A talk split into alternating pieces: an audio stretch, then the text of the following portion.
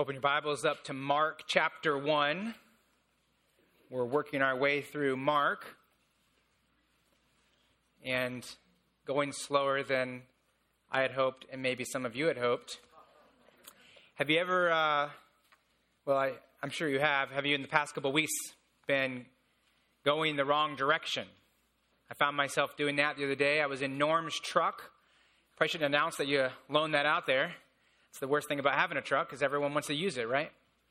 But I was in his truck going down the road to pick something up, and I didn't know where I was. I was on the 118. I was trying to figure out what exit to take. So I took an exit, went off, going down the road, and realized I'm going the wrong way. So I, my first instinct was to blame it on my GPS. Oh, it told me the wrong. Oh no, actually, I went the wrong exit there. My sec- second instinct was to say, you guys are being too loud. I can't, I can't hear the GPS. And then I finally just said to myself, well, you made a bad mistake. now you got to find another exit, turn around. And, you know, in Southern California, that's not the easiest thing to do. But I was going the wrong direction, right? I needed to turn around and go the right direction. And really, that's repentance. Repentance is turning and going the way of the Lord. So we're going to look at Mark chapter 1, verses 1 through 18. We're going to be talking about repentance this morning. Mark 1, verses 1 through 8 says, The beginning of the gospel of Jesus Christ, the Son of God. As it is written in Isaiah the prophet, Behold, I send my messenger before your face, who will prepare your way, the voice of one crying in the wilderness. Prepare the way of the Lord Make his path straight. John appeared, baptizing in the wilderness and proclaiming a baptism of repentance for the forgiveness of sins. And all the countryside of Judea and all Jerusalem were going out to him and were being baptized by him in the river Jordan, confessing their sins. And now John was clothed with camel's hair and wore a leather belt around his waist and ate locusts and wild honey. And he preached, saying, after me comes he who is mightier than I, the strap of whose sandals I am not worthy to stoop down and untie. I have baptized you with water, but he will baptize you with the Holy Spirit. Let's pray. We ask, God, that you will bless this service in the preaching of your word. And we pray that, God, you will open the hearts of people in here whose maybe their, their hearts are closed to you, maybe they're far from you. God, may they return and have faith in Jesus Christ. And God, for us who are, are following you by faith, I pray you'll encourage our heart to keep trusting you. In Jesus' name, amen. Well, last week we studied the first couple verses there, right? And we said the first uh, verse there in Mark is actually, some say, the title of this book, which so it's the beginning of the gospel of Jesus Christ, the Son of God. And then we went through some of the names of Jesus and, and recognized that Jesus was his human name, and it meant that Jehovah or the Lord is salvation. It kind of represented who he was. He came as the Lord, God, as a baby, grew up, and brought salvation to man. And then we looked at Christ as his title, and that means that he was the anointed one. Then we saw his name, the Son of God, his title, the Son of God, represented that he was uh, divine. He had the divine nature. He is the eternal, self existing God. We got through the first point there. And the first point was that we can see the good news about Jesus revealed in the Word of God. And we saw that in verses 2 and 3. And so we recognize that those two verses there are a quote, are quotes from two Old Testament passages. And so John the Baptist, when he preached, he was fulfilling scripture by being the messenger, but also he was preaching God's word. And so you look down in verse number three, you can see that it predicts that a man would come. Verse three, the voice of one crying in the wilderness. So that was that was John the Baptist, and he preached this. He preached God's word. He said, "Prepare the way of the Lord." So now what we're going to do is we're going to look at John the Baptist. We're going to look at the good news as preached by John the Baptist, the herald. So the good news as preached by the herald. A herald was a messenger, as we said last week, that would proclaim good news. Now, do you ever have this when you come home? When I come home, I walk into the house and the dog is the one that's my herald. right? He's barking, jumping up on me, and everyone goes like this. Huh. You know? Used to be they used to run in my arms and give me hugs, and but now I live in the church property. I guess, I guess I just I'm not I'm always home. you know, it's like even being in my office is home. I guess, or maybe if you're a grandparent, you know, your your kids go, Grandma's here, Grandpa's here, right? So there's, there's a herald. That was John the Baptist. He was the herald to say Jesus has come. In fact, if you look at verses two through four, they're actually you can see the prophecy about John the Baptist, and then you can see the fulfillment of that prophecy through the person, John the Baptist. So look in verse number two. So here's the messenger. Behold, the Bible says, I, that's God, send my messenger. And then look down in verse number four, and you see that John appeared, right? And that idea there is that uh, the verb appeared is an aorist tense, and it denotes a point in time. So, in other words, there was a point in time when God sent John the Baptist onto the scene. He fulfilled prophecy and he proclaimed the coming of the Lord. And then look in verse 2, it says that he will prepare your way. Well, how did this coming one, John the Baptist, prepare the way for Jesus? Well, in verse 4, it tells us that he was baptizing people in the wilderness. So it was John the Baptist, which doesn't mean he was a Baptist. Okay? Like some people think that. It's like, oh, I'm a Baptist because John the Baptist was a Baptist. No, actually, it means John the Baptizer describes what he did, okay? And so if you think that, oh, I think it might be a Baptist because I'm John the Baptist was a Baptist, I'm sorry, but that's not true. but it shows what he did there. He baptized people. That's how he prepared their way. We'll talk about what that means in a moment. And then verse number three, you can see that he's crying or he's, he's preaching in the wilderness. And then verse four, you can see that's what John the Baptist does. He proclaims repentance, a baptism of repentance for the forgiveness of sins. So John the Baptist was a herald to prepare for Jesus. First, notice what type of herald he was. He was a messenger, a messenger sent by God. That's what it says there in verse number two. The word messenger is actually the same word um, as angel. And so an angel is a messenger sent by God. It's a celestial being, right? Now, he wasn't a, a celestial being.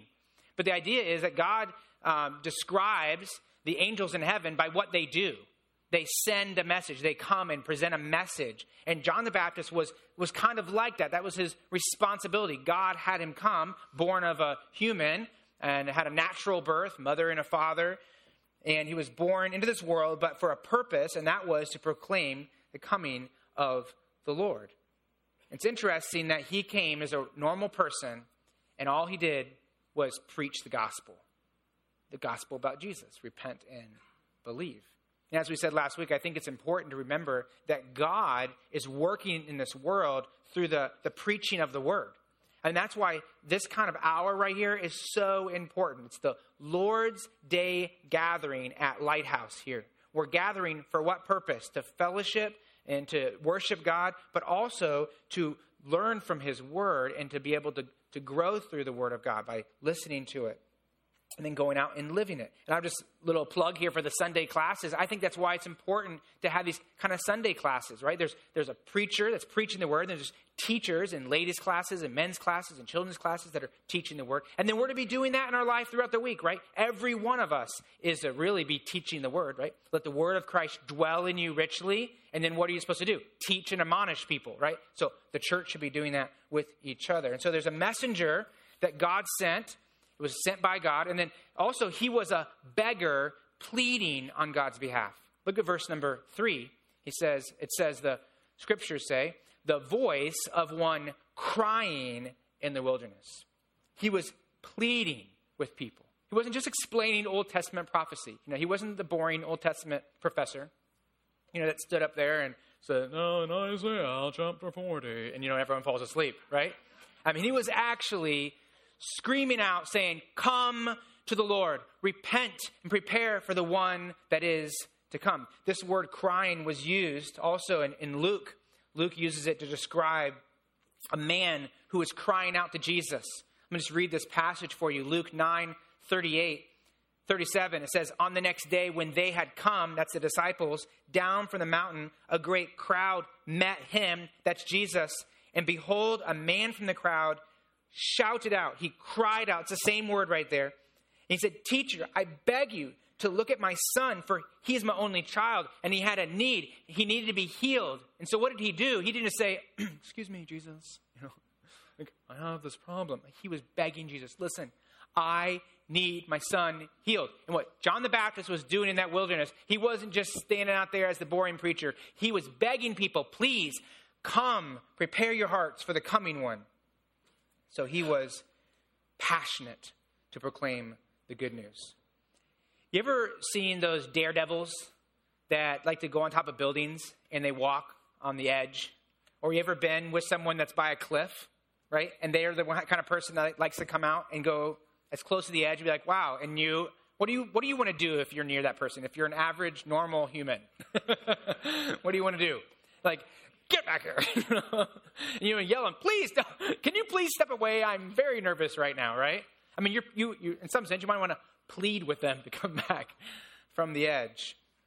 We have people that are all, all around us in this world who are on the edge of life, right? I mean, they're on the edge of life, and the reality is that they actually, at some point, will step off the edge, right? Because life will end at some point. And we need to, Uh, just as passionate as we would if someone was in danger like that, plead with them, please trust the Savior, come to Christ.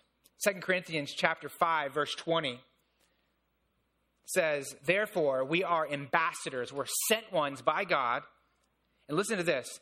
God is making his appeal through us. So think about that. God is making his appeal through us. Like we are actually representing God on earth, and we're actually crying out what? God is making his appeal to us. We implore you, on behalf of Christ, be reconciled to God. Like, think about that. It's not just that, oh, we're Christians, we're supposed to tell people about Jesus, but actually, God has sent us. So when we go out and we tell someone about Christ, it's actually, we are speaking for God, right? Don't, don't get me wrong, we're not God, right? But we're speaking on his behalf, and we're crying out, and we're saying, please, I implore you, on the behalf of Christ, please be reconciled to God. And so he was a beggar pleading for people to come to Christ. And then also, he was a prophet who depended on God. Look at verse number six. The Bible says, Now John was clothed with camel's hair and wore a leather belt around his waist and ate locusts and wild honey. Now, why did he dress this way? was this the latest trend in the wilderness? Well, there's probably a number of reasons. It could be because it, was, it gets cold at night. Probably pretty practical, right? But actually, uh, he probably dressed this way because 2 Kings 1 8 says that Elijah wore a garment of hair with a belt of leather about his waist. So that's what prophets wore. I mean, he actually set the trend. You know, California sets the trend for everywhere else. Well, Elijah set the trend for all the prophets. So if you're a prophet, you want to look like a prophet, wear that kind of clothing, right? In the wilderness there. And, uh, and actually, he represented, in some sense, the second Elijah, right? In fact, actually, uh, uh, Luke chapter 1, the angel Gabriel announces to Zechariah that your son that's to be born will come in the spirit and the power of who? Of Elijah. That's right. So he was no ordinary prophet. He was the, the second Elijah, if you want to say it that way, the prophet to come announce the prophet Messiah, Jesus Christ. And what about his diet? Why did he eat locusts and wild honey? Now, doesn't that just make you hungry for lunch? You know, can you just imagine taking a locust, plucking off its wings, maybe a couple of the legs, and just dipping it in the honey and crunching on it? That'd be good. Yeah. Nope. Probably a good thing you haven't eaten yet. But there's a, a couple of reasons why people think that he maybe ate this way. Some think because it reflected his Nazarite vow. Some think he ate this way because he was living an ascetic life, and so he was uh, having self denial and, and, wanting to, you know, have that kind of lifestyle. And it could be some of those. But I think his diet reflects the fact that he was living off the land. Like, if you're in the wilderness, what's there to eat? You know, you don't go to your local McDonald's, right? So, and actually it represents, I think, also that he was trusting God. And if you're living in the wilderness, so you have that, you know, camel's hair, so that keeps you warm at night, which is practical, which is good, represents that you're a prophet. What are you going to eat, right?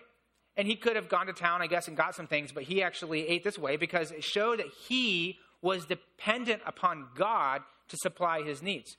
So, like Elijah, who was in the wilderness as well, and he actually went to the brook Cherith, right? And he was running from Ahab and from Jezebel and and he was a prophet that was proclaiming Christ, but he was being persecuted, and God provided for him. Remember that story? And the raven came, and the morning would give him bread and meat, and then at night, and he would drink from the brook Cherith there. And the idea there was that God provided for his needs. And so I think when people would see this here, or they're looking, this is a prophet, here's a man who is dependent upon God.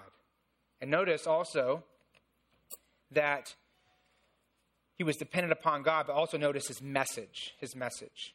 He says in verses 3 through verse uh, 7 there, he says really, there's really two parts to his message. There's one part that he says, repent. There's the other part where he says, receive the Lord.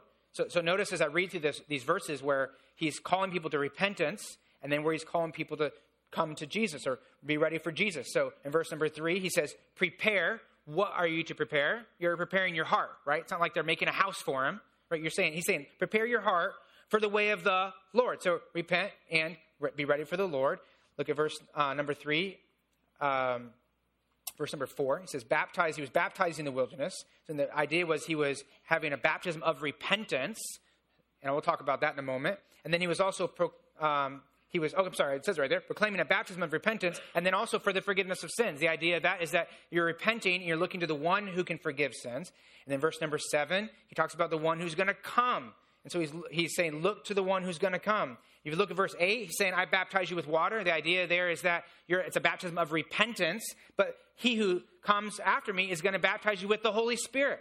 So you see that both those are happening here. So he's preaching a message that says, repent and then receive the Lord. In fact, look down in verse number 15, and that's the same message that Jesus preached. Jesus said there, he says, repent and believe the gospel, or believe in me.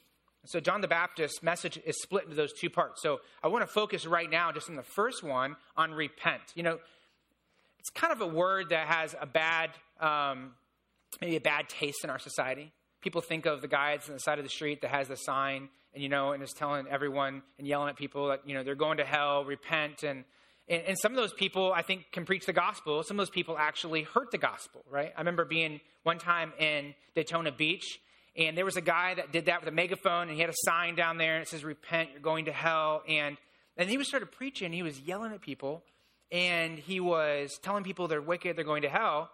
And, and then people would talk back to him because they would have these conversations. And he basically said he was a good person, and everyone else is bad, and there was no gospel there. And it was like, this is not helpful for the kingdom. People are super mad. They're all gathering around him. They're yelling at him. And I thought, Okay, that, that's not helpful for the gospel. And so some people have that view. It's like, oh, well, that kind of person, that's what he was telling them to do. So let's talk about what does it mean to pre- repent? What does it mean to repent? Well, there's three parts, three steps, you might say, of repentance. There's three steps of repentance. It's not like it's not a formula, okay? It's just the idea is like there's three parts, three steps there of repentance. First of all, he says in verse number three, prepare the way of the Lord. The idea here is that you're evaluating your heart. So the first step of repentance is evaluate your heart. Prepare for it. Like ask God, God, show me what my heart is truly like. That's what the psalmist says in Psalm 139. Search me, O God, and, and know my heart. Try me and know my thoughts and, and see if there's any wicked way in me. It's like the first part here of repentance, you just say, okay, I'm open, God, to my heart being completely wicked and I not knowing it, right? And so the idea is I'm opening my heart and saying, God, please search my heart. It's important for us to have this take place on a regular basis, right? But I would even just say right now in your seat, right? Open your heart to God and say, God, okay, I'm going to remove the self righteousness. I'm going to remove the pride. I, I just want to evaluate my heart. God, search me. Like, is, is there something in my life right now that I am blind to? And the second part of repentance is a change of thinking. But that's actually what the word means. It means to change the way you think. And so, verse number four, John says he was baptizing in the wilderness and proclaiming a baptism of repentance for the forgiveness of sins. Now, you read that right there, and you might think, oh, that's kind of confusing. What does that mean? Well, let's talk about what it doesn't mean first, and then we'll talk about it, what it does mean. People were not getting baptized so their sins could be forgiven. Okay? Wasn't, the idea wasn't that once you go under the water, there's this magical thing that happens, and all of a sudden your sins are forgiven when you come out. There's nothing like that taking place. John was actually proclaiming a baptism of repentance that leads to the forgiveness of sins. So the idea there is that baptism did not bring about forgiveness. So the people were first to repent. They were to testify that they had a heart of repentance by being baptized, and then they were to look for the one that was to come, that is Jesus. So the idea there is that baptism actually represented it represented that your heart was repentant.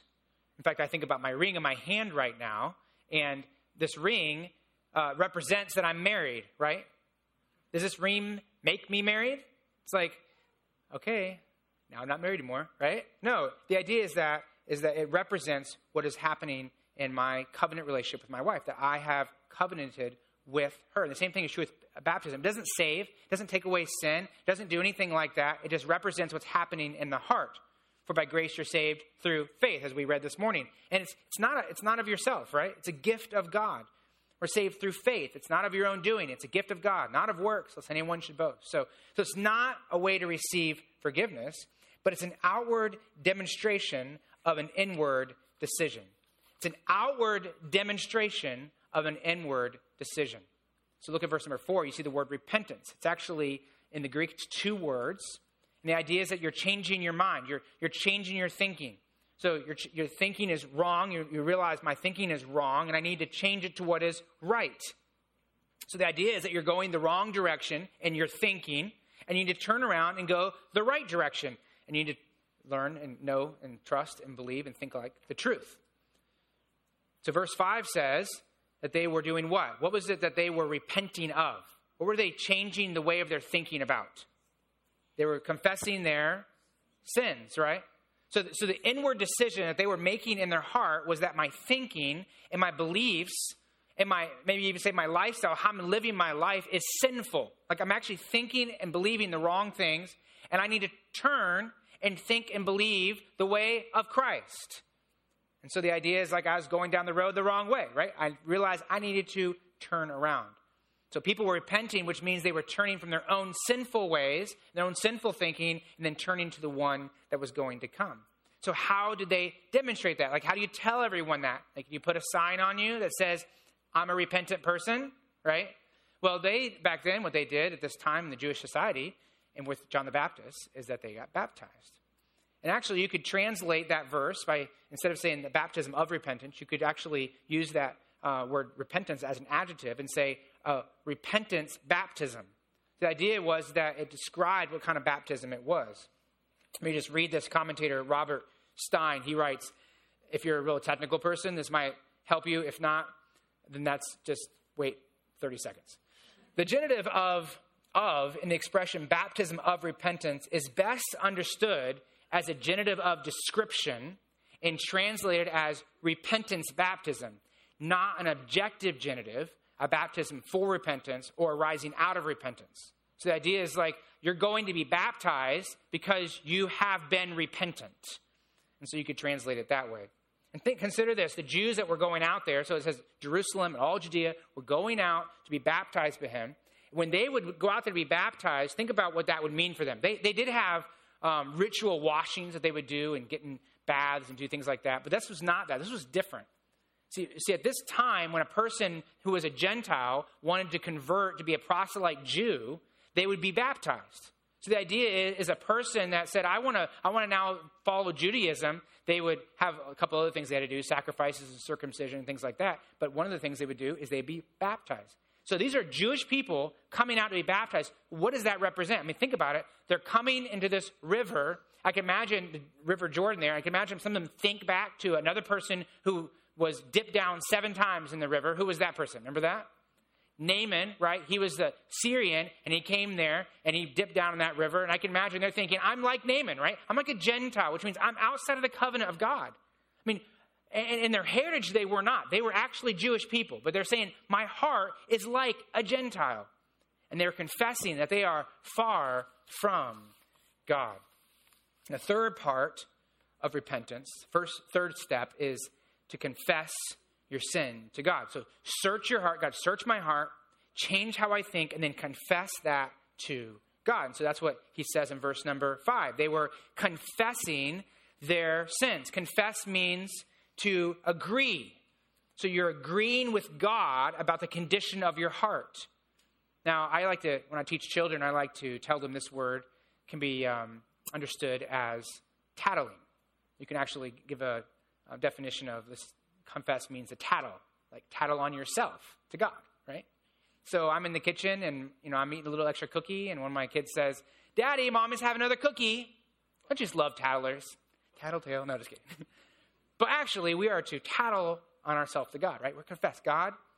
Okay, this is what you say about me, and this is what it truly is. In fact, would you do something with me? Flip over to Luke chapter 3. This is a parallel passage, and Luke records a little bit more detail of what happened at these baptisms. And people were confessing sin. So think about that. They're actually saying, This is what's wrong with me. So, what does that look like in the life of maybe a, tax collector? What does that look like in the life of a soldier? Look at verse 12. What were the people confessing? So, tax collectors also came to be baptized and said to him, Teacher, what shall we do? And he said to them, Collect no more than you are authorized to do. Soldiers also asked him, What shall we do? And he said to them, Do not extort money from anyone by threats or by false accusation, and be content with your wages. So t- John was not teaching works based salvation. What they're saying is, it's like, okay, what, what is wrong with us? What, what are we supposed to do? He said, listen, like, tell God what you really are like. Confess your sin, and then go out and live how you're supposed to live, how God intended you to live. And they're to confess their sin to God. So if you're a soldier, confess. I'm extorter. Like I extort money. I make threats and accusations. If you're a tax collector, say, I rip people off. Like that's really who I am. I'm a, I'm a person, I'm a thief, right? I work for the IRS. No, just kidding. Okay. So turn back to Mark chapter 1 and think about that. What does that mean for us? Well, you're like, I'm not a soldier. I'm not, I don't work for the IRS. No, I'm not doing that kind of stuff, right? Well, think about just in your own context. So you're a parent, right? And, and God says to us in the Word of God that we're not to provoke our kids to wrath. So we're gonna, we have to be careful about how we treat our kids, how we respond to our children. We're to bring them up in the nurture and admonition of the Lord. So, so let's go through those three things. Think about that. Have you examined your heart about how you respond to your children? Does your thinking need to change about how you respond to your, your child's sin? So, like your homeschool mom, or maybe your kids are coming home from school and your dad, you're helping them with their homework, and it's frustrating, right? And you just want to yell at them because they can't figure out the math problem, right? It's so frustrating. And so you have a bad reaction to that. Like, have you examined your heart about that? And do you need to change your thinking of how you actually should deal with your child? And then, last, have you confessed that wrong response to God? And say, God, I, this is wrong, and I confess it and I agree with you about it. Or you're an employee and you spend the, your time at work on the computer, you know, maybe surfing social media or, or maybe watching a movie, right? Or maybe cutting corners on things. So, have you, as an employee, have you evaluated your heart and said, okay, let me think about this? Like, what is my heart like as an employee compared to what God's word says I should be like? Does your thinking need to change about how you use your company's time. And then have you confess it to God? You say, God, I'm wasting their time. I'm actually robbing them of the time that they are due. Are due. Or maybe you're a wife or a husband, and you're to unconditionally love them, right? Unconditionally love your spouse. But you're fighting to win, right? I will not give in unless they say they're sorry, right? And so examine your heart, right? Now, if you're laughing, it might be because, no, just kidding, I won't go there. But think about it. We need to examine our hearts and how we treat our spouse, right? And does your thinking need to change actually about how you're going to respond to your spouse instead of defending yourself, instead of saying, you know, this is this is actually going to happen and not going to happen unless you do this, but actually no, no, I need to change my thinking. I'm going to love you no matter what. I'm going to forgive. And have you confessed that to God? And say, God, this is what I'm like confess it to the Lord. So the message of John the Baptist was repent. That's what repentance is. But you can't stop there. okay? You can't be the sign guy out there, you know, doing that. You actually have to say, and so you turn to Jesus. Repentance is turning, right? And you're turning to Jesus. And they go together. It's like a coin. You, know, you have two sides of a coin. You can't have one without the other. You first have to turn from your sin, Turn from your own way. Turn from your, you, you can say, your self made religion, or maybe even a man made religion. And you got to turn to Jesus. And you might say, well, John the Baptist, that hairy guy in the wilderness, pre- preached repentance. Like, no one else really did that, did they? Actually, Jesus did, right? Listen to these verses Luke 5 32. Jesus said, I have not come to call the righteous, but sinners to repentance. Luke 13 5. I tell you, uh, unless you repent, you will likewise perish. The disciples' message that they preached, they went out in Mark chapter 6, verse 12. They went out and preached that men should repent. Acts 13 19, another preaching time. Therefore, repent and return so your sins can be wiped out. And actually, Revelation 3, this is a pretty popular passage that people hear a lot. In verse 20, it says, Behold, I stand at the door and knock. So the idea is Jesus is knocking and he's saying, Come to me. But listen to what it says right before that. Verse 19, Be zealous and repent. Behold, I stand at the door and knock. If anyone hears my voice and opens the door, I will come into him and eat with him, and he with me.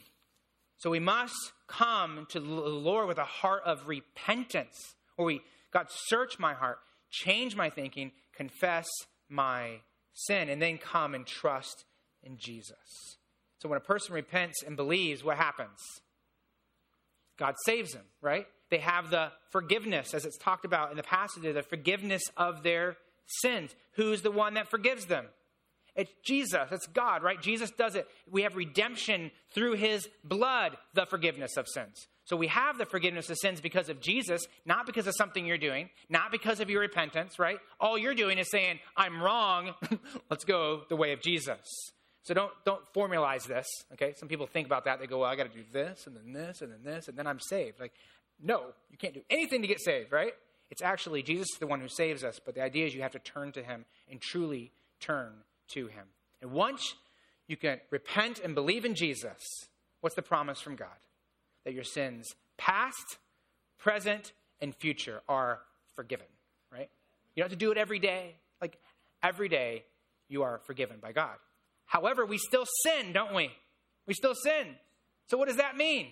That means we need to still come to God in repentance and faith, right? Not for salvation, but for sanctification. Listen to this. First John 1 9. If we confess our sins, talking to believers, he is faithful and just to forgive us our sins and to cleanse us from all unrighteousness. And the idea is, is that you have a time in your life where you start turning from your own way and you turn to Jesus and that really is something that happens on a daily basis the rest of your life. You're always saying, okay, I'm evaluating my heart. How am I thinking? I should not be going that way. What does God's word say? I'm going to trust you, Jesus. That's our life pattern. We're trusting in the Lord. And we do baptism in this church. In fact, we had a couple weeks ago, right? We had a baptism a couple weeks ago. So, was the baptism that John the Baptist did, was it the same as our baptism here? Well, Jesus kind of updated it, right? In Matthew chapter 28, he says, Go and make disciples and do what? Baptize them. But actually has the same kind of idea where you are demonstrating and out, uh, outwardly you're demonstrating an inward decision. The decision is a little different than John the Baptist, and really probably from how the Jewish people understood it, because you are repenting and you're saying, Listen, I'm a sinner. I was going my own way. But also now you are demonstrating, you're trusting in Jesus. Because what happens when a person goes underwater, right?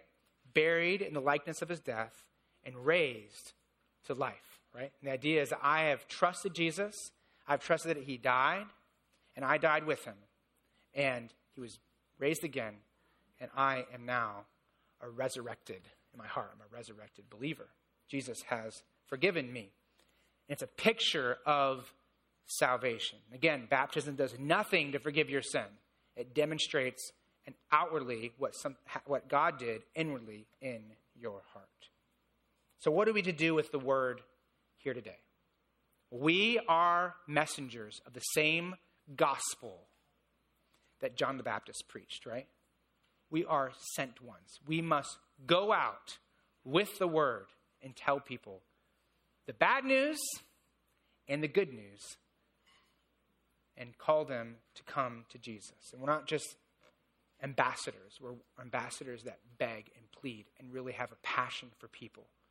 So this week, as we go throughout our week, let's keep our eyes open. And let's look at the people that we see in our life, our neighbors as they come out of the house, and our coworkers at work, and even those people on TV who sometimes drive us crazy, right? Or maybe you like a lot. And remember that those people are, are souls who need Jesus. May we pray and go forward with the gospel, and may we live the gospel. I mean, if you're a person in here and you're like, you know what, Pfft, Jesus, I come to church, I'm here, right? That's great. But if you're not living a daily life of repentance and faith in Jesus, if that's not like part of your life, you need to examine and ask yourself and ask God to say, God, show me.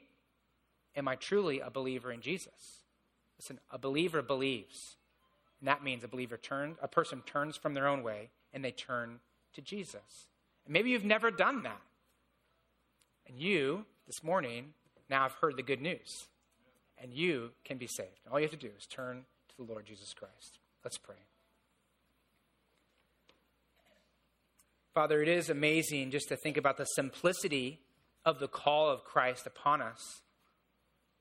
And that is to give up our own way of thinking, maybe even ways of thinking that people have taught us, and then turn to Jesus and, and think and believe and trust in Him. And so, God, I pray for maybe an individual in this room that is far from you. Their heart is resistant to you. They don't want to have their heart searched by you. Their arm and their mind is extended, saying, God, stay away from me. And God, I pray that their heart will be humble this morning. They'll open their heart to you, and they'll turn from their way and turn to you. I pray that, God, you will give us a passion here to give that gospel to people and I, I, pray that God, that even a, a, a person like John the Baptist will kind of open our eyes to say, if a person can give up his life to go live in a wilderness and proclaim a gospel to people, God, maybe I can, in my comfortable life, just do that on a daily basis. God, give us that passion in our heart to love Jesus and people enough that we go forward with your good news. In Jesus' name, amen. Amen.